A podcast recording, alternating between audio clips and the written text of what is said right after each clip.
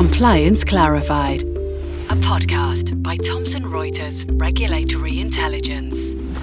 Hello, and welcome to Compliance Clarified, a podcast for risk and compliance professionals brought to you by Thomson Reuters Regulatory Intelligence. Each week, we discuss news stories and topical issues from our journalists and analysts in the United States, Europe, Asia, and Australia. I'm Alexander Robson, Managing Editor, coming to you today from London. I'm speaking to Lindsey Rogerson, Senior Editor for Regulatory Risk, about whistleblowing in financial services and Lindsey's reporting of how protected disclosures on financial wrongdoing are handled by the UK Financial Conduct Authority. Hello, Lindsey. Hi, Alex. You recently got an apology from the FCA for a whistleblower. What can you tell us about that? So it's quite a weird one, really, um, but very important nonetheless. Uh, in August, the Financial Services Complaints Commissioner, which is the body in the UK that handles complaints against both the PRA, the Prudential Regulation Authority, and the FCA from firms, members of the public, etc. It published a ruling and it included a phrase about an individual not being entitled to whistleblower protection by the regulator because they had allowed their employer to know their identity. Now, now this is just wrong. Um, nowhere in the UK law, the Public Interest Disclosure Act, which is 1998, is there a caveat um, for a, a protection around depending on identity so it was it was really concerning to me that this statement had been made in that decision notice because the vast majority of people who make protected disclosures to the FCA provide their name. So as I said, it was really important to have this corrected. The complaints commissioner told me that she was quoting the FCA in her judgment. Um, there is a separate issue about why, as a lawyer, she didn't think she had a duty to at least tell the FCA they had it wrong, but that's for another day. So, after checking with two um, organizations, um, both of which work to help whistleblowers uh, or those individuals who are considering making protected disclosures, either to their employer or the regulator, I checked with them that my reading of the law was correct. It was. So I contacted the FCA, and lo and behold, within two hours, they'd replied saying it was an error in the wording. And they were, of course, uh, the, the regulator did not think that protection depended on anonymity. And they were going to apologise to the whistleblower, which they did. However, what remains to be addressed in all this is the issue that the whistleblower had actually complained about in the first place. And that was that they were being victimised by their employer and they wanted the regulator to make it stop. And this is the issue of what the FCA is doing to protect whistleblowers from detriment. That is a recurring theme um, that we've been reporting on for what, about six years now? Yes. Well, I mean, I think the the the first case involving whistleblowing that you covered for regulatory intelligence was um, that of John Banerjee against Royal Bank of Canada back in 2018. And for those who don't know Banerjee, he was an FX trader who reported serious concerns about the bank's annual attestation process. He was eventually awarded 1.1 million by the Employment Tribunal in September 2021 but as you've reported, plenty of unanswered questions remain.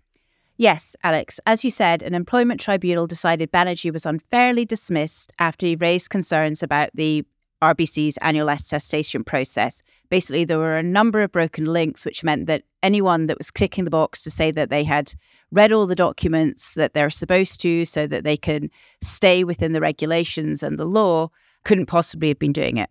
We discussed this case before in episode eight of series five, so I won't take much too too much time on the details. But what Banerjee and all the whistleblowing cases we cover at Reg Intelligence um, have in common is that the whistleblower raised concerns about regulatory and compliance failure, and then they were basically bullied out of their job. The other thing they have in common is a lack of action on the part of the FCA, or, to be fair, an apparent lack of action, um, at least. The judge in Banerjee's case questioned the honesty and competence of very senior figures at RBC. And most critically, in terms of financial services rules, he found RBC had unfairly dismissed him. A number of those individuals were and still are holders of senior management functions for the bank or they hold SMF status at another regulated institution. I've asked the FCA repeatedly over the years if it is investigating any individual at RBC based on the judgment in this case. I've also asked if RBC is under investigation. Um, I saw a letter in 2019 signed by Mark Steward, um, who was then a director of enforcement, which uh, said that the bank was being investigated, but since then, nothing. Why does this matter? This matters because of um, the FCA's whistleblowing rules, and in particular, 3.9 of those rules, SYSC 18 as they're called, it states the FCA would regard as a serious matter any evidence that a firm had acted to the detriment of a whistleblower. Such evidence could call into question the fitness and propriety of the firm or relevant members of its staff and could therefore, if relevant, affect the firm's continuing satisfaction of threshold condition 5, suitability, or for an approved person or certificated employee, their status as such. So, to recap, RBC has been found by a UK Employment Tribunal, a court, to have unfairly dismissed an employee and has been ordered to pay that individual 1.1 million. And five years on from that judgment, the FCA can't make a case that, based on this obvious evidence of detriment to a whistleblower, it, I just find it very surprising. But this isn't the only time you've reported on a bank uh, apparently breaking SYSC 18, is it? No, it isn't. So, more recently, the case of Hellenius versus, and I hope I've corrected that correctly, versus Wells Fargo is a case I covered in 2021. It also raises the questions about the FCA's policing of whistleblowing rules, uh, their own whistleblowing rules, this is. During that employment tribunal, two senior managers admitted under oath that they did not know what SYSC 18 was or is. If you allow me a moment of geekiness, um, SYSC 18 says that all managers supervising UK employees, regardless of where they are personally located, must be trained in SYSC 18. So um, you had two senior managers admitting they hadn't been trained. Should be a simple case for enforcement um, again, but again, nothing. You know, as with RBC, there has been no public uh, notice of enforcement, and neither the banks nor the FCA will say if an investigation is ongoing. I'd just like to touch on one more case um, before we move on, um, if I may, Alex. This is not an, tri- an employment tribunal case, but rather one that's going to be heard in the High Court at the end of this month. Ian Pearce, who was head of sterling credit trading at Bank of America Merrill Lynch, is suing the bank for psychiatric harm he suffered after raising concerns on a number of compliance and regulatory points. This case has taken some time to come to court, and to date, all that's in the public domain is Pearce's particulars of claim from November 2020 and the bank's defence filing from June 2021. The only other thing to mention about this case at this point is that last month, Mr. Justice Ritchie ordered Bank of America to hand over any documents it had in relation to the claimant's whistleblowing reports.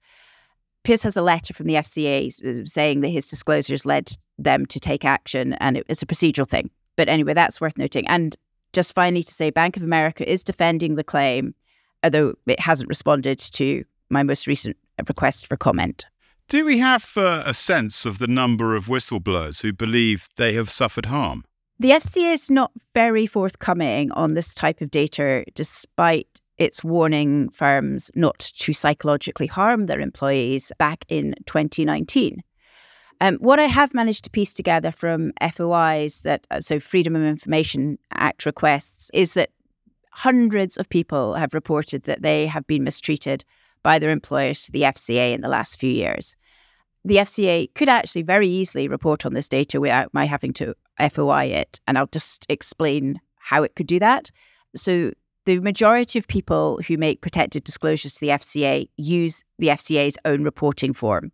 And there's a box on that form which says, Have you suffered detriment? So the FCA, um, so think for the last 18 months, it's been reporting quarterly data on whistleblowers, a, a limited set of data.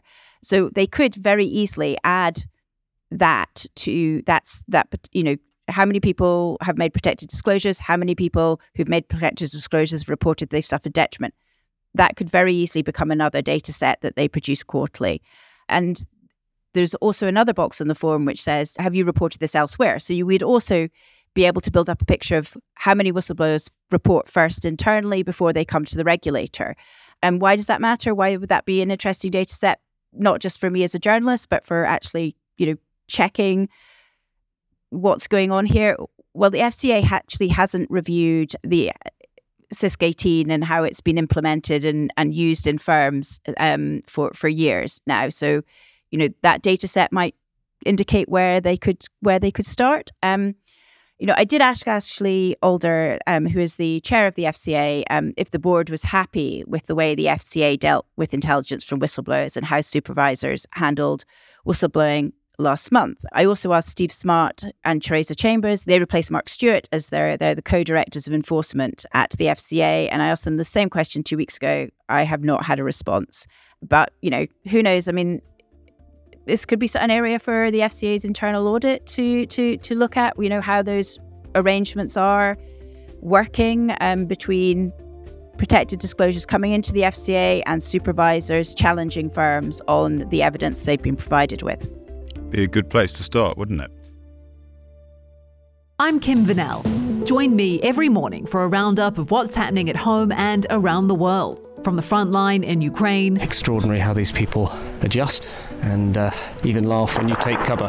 To the heart of US politics. When Trump said that he expected to be arrested, it seems like he was trying to get ahead of the story. We bring you everything you need to know in 10 minutes. For your essential daily briefing, follow Reuters World News wherever you get your podcasts. The UK's whistleblowing law is 25 years old. But how does that compare with other countries? And is there any chance of an update? I mean, presumably uh, that's going to be difficult in the, the fag end of a conservative government with 12 months to go, little little prospect perhaps of uh, getting anything on the statute book, but maybe afterwards if there is a change of government. Yeah, absolutely. So I will do your first point and then come to your second point, Alice, um, if if that's okay. So um, Tom Devine, who is the legal director of the US based Government Accountability Project. So he um, has been working in the US system for 40 years. Um, he described two weeks ago at a conference I attended, he basically described the UK's law as very weak. I mean, when PIDA was introduced back in 1998, it was a kind of the first of its kind, or very nearly the first of its kind. Loads of people wanted what the UK had, etc. But now it's it's very out of date and it's it's very weak. The government is reviewing it or in the first phases of reviewing it, Kevin Hollinrake, who's a business minister, um, who was very vocal on the importance of whistleblowing while a backbencher um, and protecting whistleblowers, he launched a call for evidence, which I think finishes next month. And that's basically, uh, you know, asking people how we fix it, asking whistleblowers about it. You know, it's, it's a it's a it's a call for evidence, so it's very wide, as you would imagine. So he spoke at the conference I just mentioned, which was the 30th anniversary conference of the UK's uh, charity in the UK called Protect, which which supports whistleblowers in making allegations or people who are uh, sorry protected disclosures, not allegations, and people who are thinking about you know uh, or you know in that process. Anyway, um, he he said at the conference that um, that he underscored that regulators have a role to play in making sure they take concerns very seriously. So, you know, we refer the FCA to that statement and that nothing was off the table when it comes to reform. But as you said, you know, we are 15 months at best away from a general election, at most, sorry, at maximum away from a general election. Um, and so, I mean, nothing requiring primary legislation is realistically going to get done. Protect also had Justin Madders, um, who is the Labour Shadow Business Employment Rights uh, Minister, so shadow minister rather, um, and he addressed the conference as well, and he covered this many of the same areas as as, as Rick, and said, you know, that uh, Labour is committed to um, fixing employee rights, and they have an employee rights bill or act um, ready to go in their first hundred days. So, I guess watch this space. You know, whoever is in government in eighteen months' time has committed to reform but just with that in mind, basically, people have been drafting bills and draft clauses for legislators. And there are two draft bills, and I'll include the, the links in the podcast. But I just want to mention a couple of things about one of those uh, two draft bills, and that's the bill from Protect, um, the whistleblowing charity I mentioned earlier. So, um, it basically updates the UK law because if we hadn't left the EU when we did, and when the sort of the guillotine came down for the laws that we would ex- adopt and the laws that we wouldn't, um, the whistleblowing EU whistleblowing directive ended up on the wrong side of the guillotine, and the EU's bill is now considered sort of the leading light, and you know in a very key respect, and that is that it kind of flips the burden for employers. So if somebody has spoken up internally at all performance reviews and promotion discussions, the employer is required to evidence that they have not adversely treated that individual because of their their speaking up or whistleblowing. And so that's it's really quite a significant change there, which hopefully would will embed in a mindset within organizations that that it is not okay to mistreat people who have raised, in good faith, raised concerns with their employer um, about regulation and compliance. Uh, you can also raise whistleblowing concerns with with journal with the media, with your MP. There's a number of reporting um, organisations, but both bills want a kind of person to sit above that or a body to sit above that to just actually make sure that those. So in in our example, the FCA is actually protecting whistleblowers and doing using the law in the right way, and and so that's just one other thing I wanted to raise. Uh, just finally, are we going to see multi-million pound payouts in the UK, like uh, you know already happens in the U- US?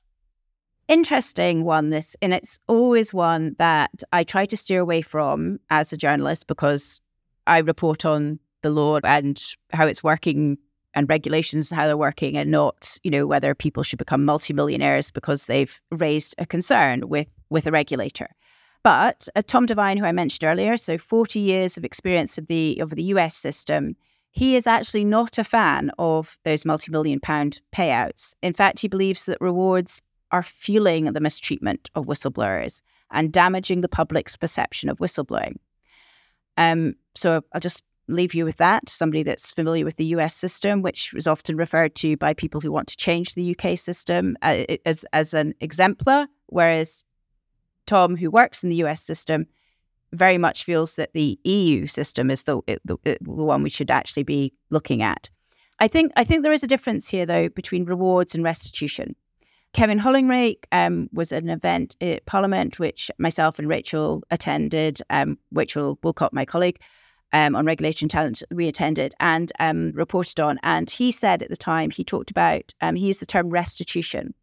And I think that's a, maybe a better way to, personally, I think that's maybe a better way to look at this. I mean, if you blow the whistle in financial services, in all of the cases I've covered, it's career ending.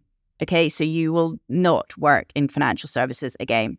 And people in financial services are paid a lot of money. So if your career is ended, then you know, if you're being put in a situation to of restored situation, then that has to play a part. As to does um, the majority of people who I have dealt with as whistleblowers have been psychologically damaged by doing the right thing, and so I think maybe there should be that will have to be factored into. But there are far more knowledgeable and far wiser people than me who can work all this out, Alex. Well, that seems as uh, good a point as any to leave it. Uh, thank you very much, uh, Lindsey. Thanks, Alex. That's it for this week's Compliance Clarified. Your feedback is important to us, so please give us a rating on your podcasting platform of choice, or you can get in touch directly. Our contact details are in the show notes. For more information about regulatory intelligence, please search for Thomson Reuters Regulatory Intelligence or check the show notes for a link.